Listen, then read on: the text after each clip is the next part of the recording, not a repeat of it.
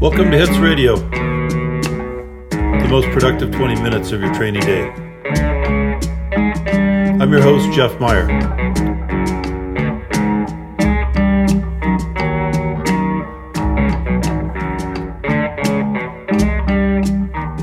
Hits is brought to you by those of us at Hits K9 Training.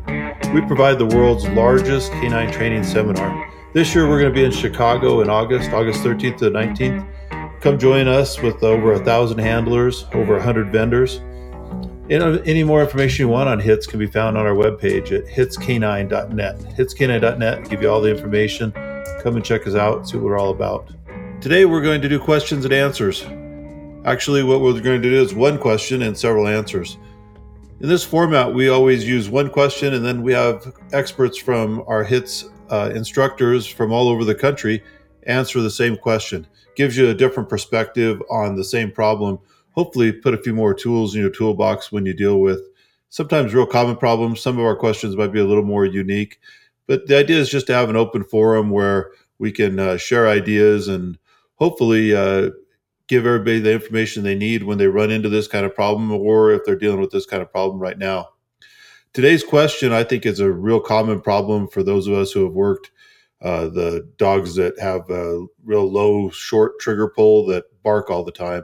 So the question came to me as this I have a dual purpose Malinois, and he barks anytime he's starting to anticipate the chance to work. If we go to a familiar area, he starts barking as soon as we drive up. If we're on a search with our SWAT team, just seeing them geared up will get him barking. I'm sure you get the idea. How can I get him to be quiet when I need to? I think it's a common problem, and we have a lot of different ideas coming your way, so stand by.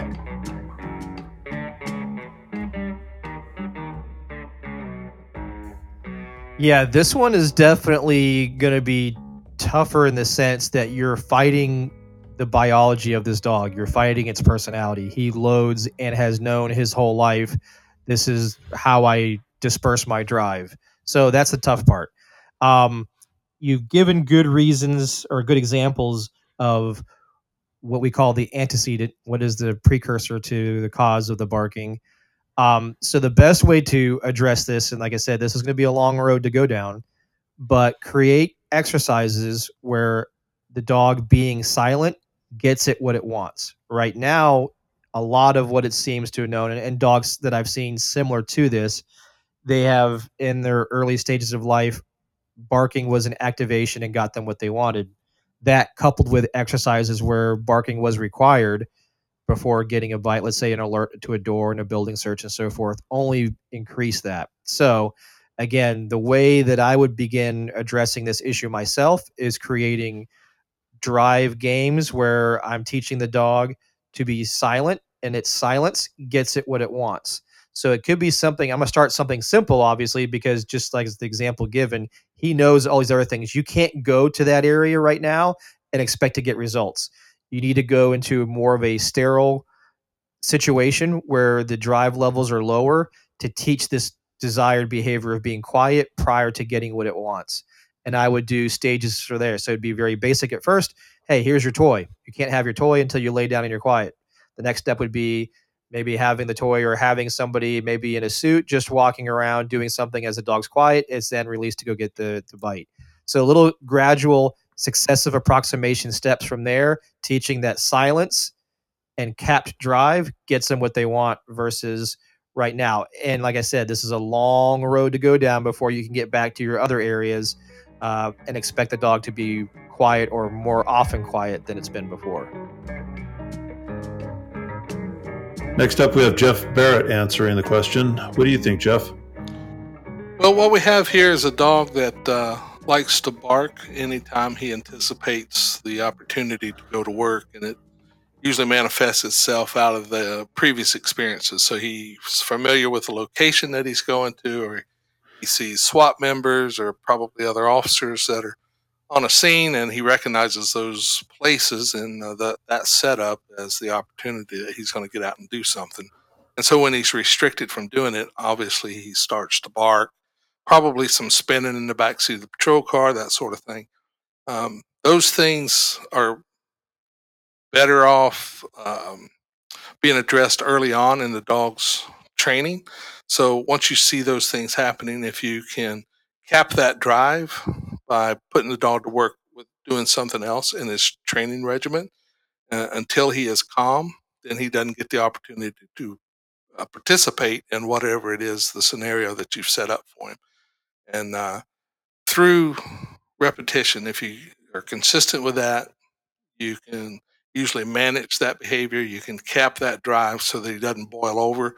Those things will generally manifest manifest into uh, something worse than just the bark. It'll start to be a spin, uh, ignoring commands, and it could be wanting to bite you, wanting to bite officers around them, just to relieve the anxiety of being prohibited from being a participant in the training.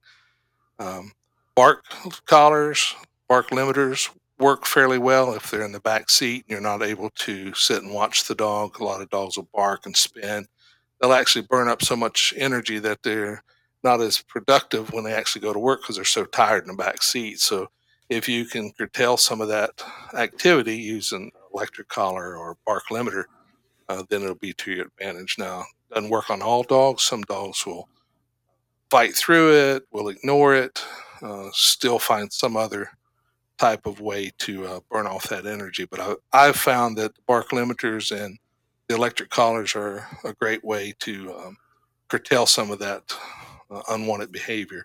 And then, of course, to cap that that drive and that energy once you get into those training scenarios where you're keeping the dog in a down, uh, you start to see him boil over, wanting to bark, take him out of the environment, put him into some other obedience uh, reduce that stress, bring him back until he's uh, controlling himself. And it may take several um, repetitions, several opportunities for him to start to realize that he doesn't get what he wants uh, until he's calm, has collected his thoughts, and is able to uh, keep himself from the barking and the spinning and the out of control behaviors.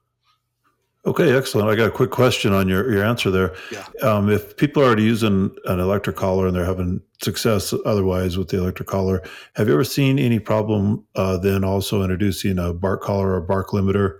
Does it uh, change their behavior with the proper use of an electric collar during training? It, it doesn't. If the dog understands the electricity, he understands that that uh, amount of uh, stimulus coming from that bark collar simply means to uh, they learn pretty quick that uh, the electricity means to shut up. It'll break the cycle for them, and it doesn't. It.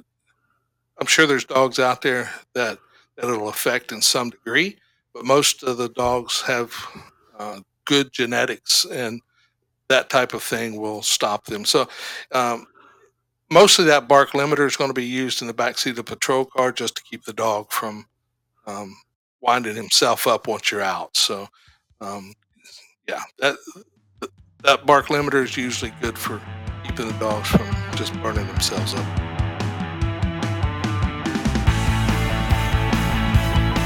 Next, we have uh, Ron Cloward. Ron, the barking dog is kind of a common problem.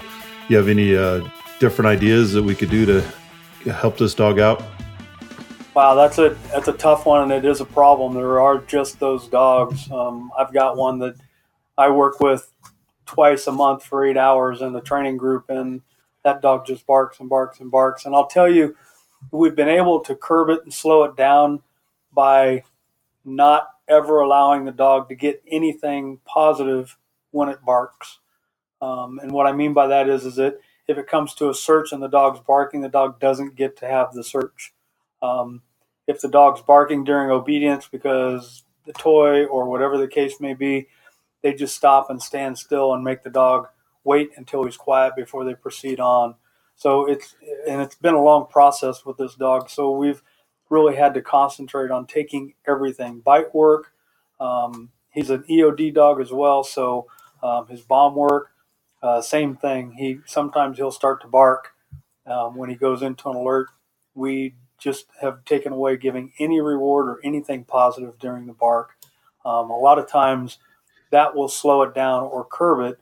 Um, you know, bark collars are always there, but unfortunately, they're not always convenient for us and for police work. And I'm not always not really sure that they would apply in this situation. But um, you know, that is something that if people want to use something like that just in the car to keep a dog down and quiet a little sure. bit in the car, it's always a possibility to use those, and and uh, they do work. But um, for us and for that exercise, that is exactly the thing that we have done with these dogs that bark. And we've had some where we've taken them from a very high level of just bark, bark, bark to now they go completely quiet and they'll lay there quietly and wait for direction. And, and I think that's what they're going to have to do. They're going to have to start setting up training sessions where this dog has to remain quiet before anything positive takes place. And it may come with corrections. And it's like the dog that barks every time he gets up to the door for a building search. As soon as he barks, you take him away. Um, you know, sometimes sure. sometimes that um, can have a huge impact. You take the dog away, and uh, and um, uh, they don't get anything, don't get anything positive. Um, but there are those that are so high anxiety that all that does sometimes can make it worse. So it's going to be dependent upon this dog and how it responds to something like that. Sure. And like anything, I'm sure you would agree it's consistency is going to be the, the absolute key to, to whatever. Absolutely. You just, you will never be able to give that dog anything while he's barking. That's really what it's going to come down to because um, if they were to look back, they would probably see that it was bark, bark, bark, bark, bark, and then they would send him for a bite. And yep. the dog's got it in his mind that I get what I want when I bark. So um, I just had this conversation with my daughter yesterday with her puppy that she has. She says, How do I get the puppy to quit barking, Dad? And I said, Well, don't bring him in the house when he's barking. She goes, Well, what about the neighbors? Yeah. I said, Well, he'll get quiet. When he gets quiet, bring him in. So, and he did while we were standing there talking. So, it's one of those things. If we reward the behavior, we can expect it to happen again.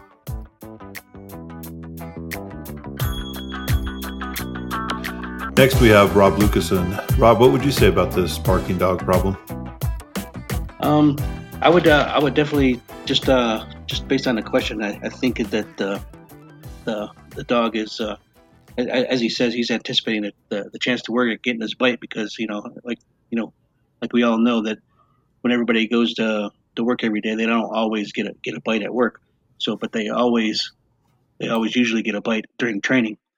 So, what I would recommend is uh, uh we call it cold start training, whereas uh, you you you know you dress up in a, in a you know during your training day you dress up like you would for for work, go to uh, go to a, a site scenario and and have uh, your the people that you work with all, all dressed up too, and uh, and uh, and as uh, and as soon as uh, he starts his his barking and stuff like that, then you just you just you just drive off, and you do. I would recommend you you know you just just drive off, and then come then do like a loop and, and come back to the scenario. Uh, if he barks again, uh, you know, drive off, and then as soon as he he uh, if you once you approach it and he's quiet, then you reward the quiet, and uh, you know go from there. I would build on that. It's okay. Um, that, that's that's that's how I would first approach it. Sure. So basically, replicate real life for your training. Get the dog used to to that. That's that picture basically of of seeing the real work.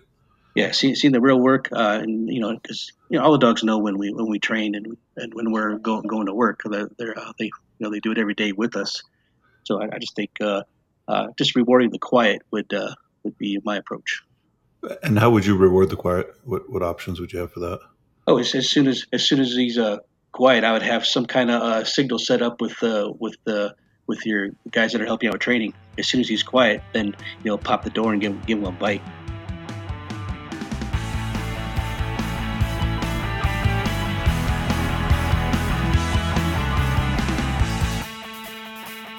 Next on uh, this question with the barking dog, we have Mike Ritland.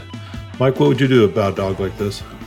So again, I th- you know, to me, this is a very common behavior that I think gets uh, it gets built into the dogs. Right? Is that you know the context that they're associating, uh, you know, the the SWAT environment is such that you know it, it's the A plus B equals C. Every time that they load up, the dog gets to go in and, and search and bite somebody. And so there, there's a couple of things that I think uh, ultimately you know will help in this environment. Which is number one uh, is to mix it up a little bit. Is is to not uh, in other words, break that context of always getting to do that. You know, if you can uh, let the dog kind of pair up uh, you know, and, and go through those environments without getting bites, so that it's a little bit more of a lottery system in the dog's mind, and it's not, you know, he he doesn't become so dependent upon that context. Uh, helps uh, on on kind of a more microscopic level is that within that same environment is is you know one of the ways I like to cap drives and and basically use frustration is, is so that the dog is is kind of self regulating that impulsiveness,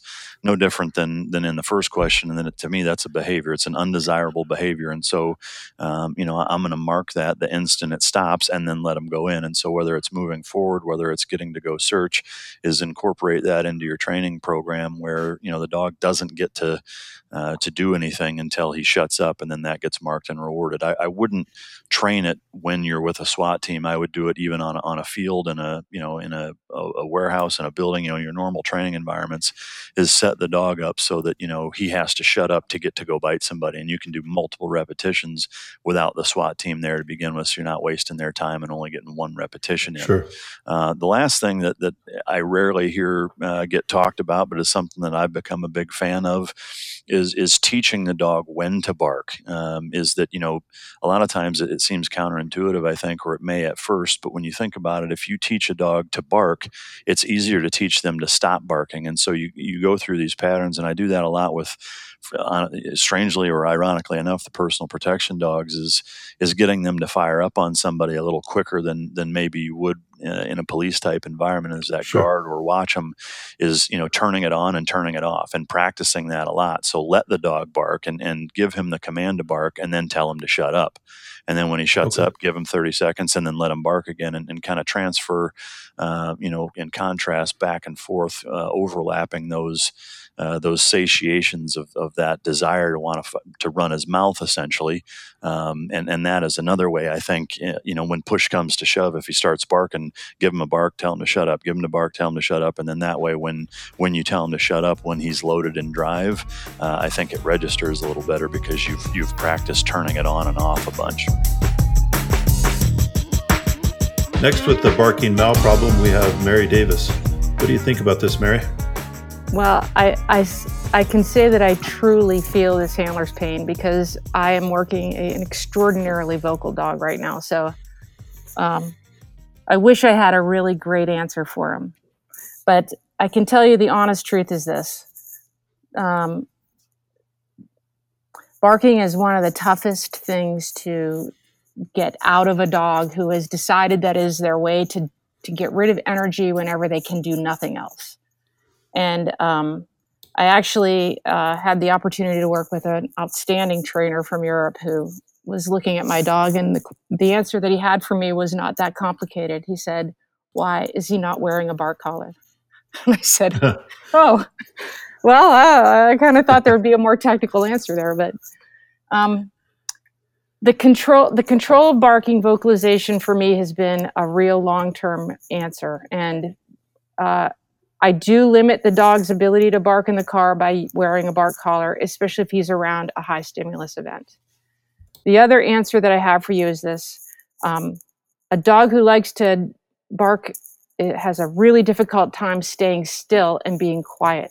So if you have an option for getting that dog moving and in an obedience routine when he is in the vicinity of the SWAT team, uh, you may be able to uh, reinforce quiet and get him more inclined to be quiet because he can dump his energy into motion and he has to focus. He has to be cognitive about what it is that you are asking him. Give um, him a job at the time. Exactly. And um, I have never ever been successful uh, correcting a dog super hard just for the barking and telling him to shut up. I can tell you it might make me feel a little bit better, but it does not make the dog more quiet or more quiet and repeat the behavior correctly. I agree. So, um, it is a very tough one. And if you can limit his ability to actually see out of the car, like environmental management, if you have to have him in the car, can you park in a way that keeps him from seeing what is triggering the, the noise? Or, um, you know, can you maybe tint the windows out better or lift your hood or do something sure. controls the dog environment, dog's environment and this uh, it's a, I think if, if I had the golden nugget for this, I'd probably make a million dollars. Our next trainer is Aaron Peterman. Aaron, got any suggestions on what this uh, handler can do about the barking dog? Most certainly. I've actually had this problem as well. So these are good questions. They sound like there's a, a lot of common thread going on with some of the stuff that we're having to deal with all across the country and the world. Um, I, in my opinion and in my experience, I, I, think there's three things you could do. First, you could use some type of aversion. Uh, when the dog barks, stem from something, some type of compulsion. Obviously, that at times cannot be the most fairest thing. It can also be downright cruel. So I'll go to number two, which is better, and number three, which I think is much better. So a number number two thing I would I would I would think or consider is teach the the dog a bark command. Obviously, when you teach a bark command, you teach a quiet command. So when the dog has a quiet command, if he's anticipation of some type of action as you're pulling up on something, try to give him the quiet command and see if that works. You know, you're going to need baby sure. steps. You know, low sure. stimulation, be fair to the animal. Okay he's barking for a reason. Is he genetically a barker? Is it such high drive he just can't cap himself and he's overloading and he's he's um, you know spinning off that energy some way, some shape or form. You know, was it barking? Is it spinning? Is it pacing? Uh, the dog I have now, he actually is very mouthy. He'll get nippy. He thinks something's coming. He'll redirect towards something that's near him, and that's a problem I had to solve. But try a quiet command. If it doesn't okay. work, Uh, if you know if he understands the quiet command and then you can introduce some type of compulsion when he's not doing it right. He's not doing what you're saying. He understands. Okay i know that command. I know bark means bark quiet means quiet. I understand why i'm getting some type of, a, of compulsion or aversion Number three is the one I like the most. I actually used this on a, a, high drive dog that I had. Started off with a whine and then it went to a bark, and it was always when we were getting ready to do something that in his mind he knew the, what the outcome was going to be. Sure. Let's take a, a building search for instance. the dog was in the overlearning phases. We're coming up to a building search. One night we're training on patrol. We had a building that we could use. I put another handler in the building, and this handler actually ended up sitting in there for 45 minutes to an hour while I worked this dog. And what happened was, I get the dog out, he immediately starts whining. I get to the door, he's overloading, he's whining, he starts barking. I give him the quiet command, it didn't work. He barked again. I backed away. I started my um, my warning again. He barks again. I back away. I did this all the way back to the car aversion, compulsion did not work with this dog. We buy these dogs for a reason. They're tough, right? Sure, absolutely. That's what, that's what we want them for, right? So, in some instances, if if you're doing too much compulsion, that can actually go the opposite way. You know, they get more frantic, they get more hectic, they don't know how to take more. it. Yes, right. They overload even more. So, what I like on these tough dogs, they're they're clear headed. They just overload sometimes. The worst thing I could have did to that dog was remove from from the exercise altogether I tell you what, Jeff, sure. that one time and it was done and over with. He said, Okay, I see what this guy's doing. Every time I barked, he gave me a no or he marked it verbally as a correction. And then we moved back away from where I want to go. And that's all it took with that dog. So I'm definitely a big proponent of the number three option there.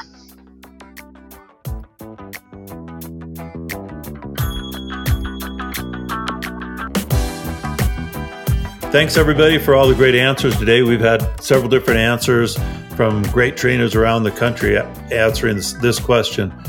Wrap it up. I'll give you my two cents for it. For uh, when when Mals or Shepherds or Dutchies or any of the, the pro dogs start barking, and I've even seen it with the detector dogs when they're barking.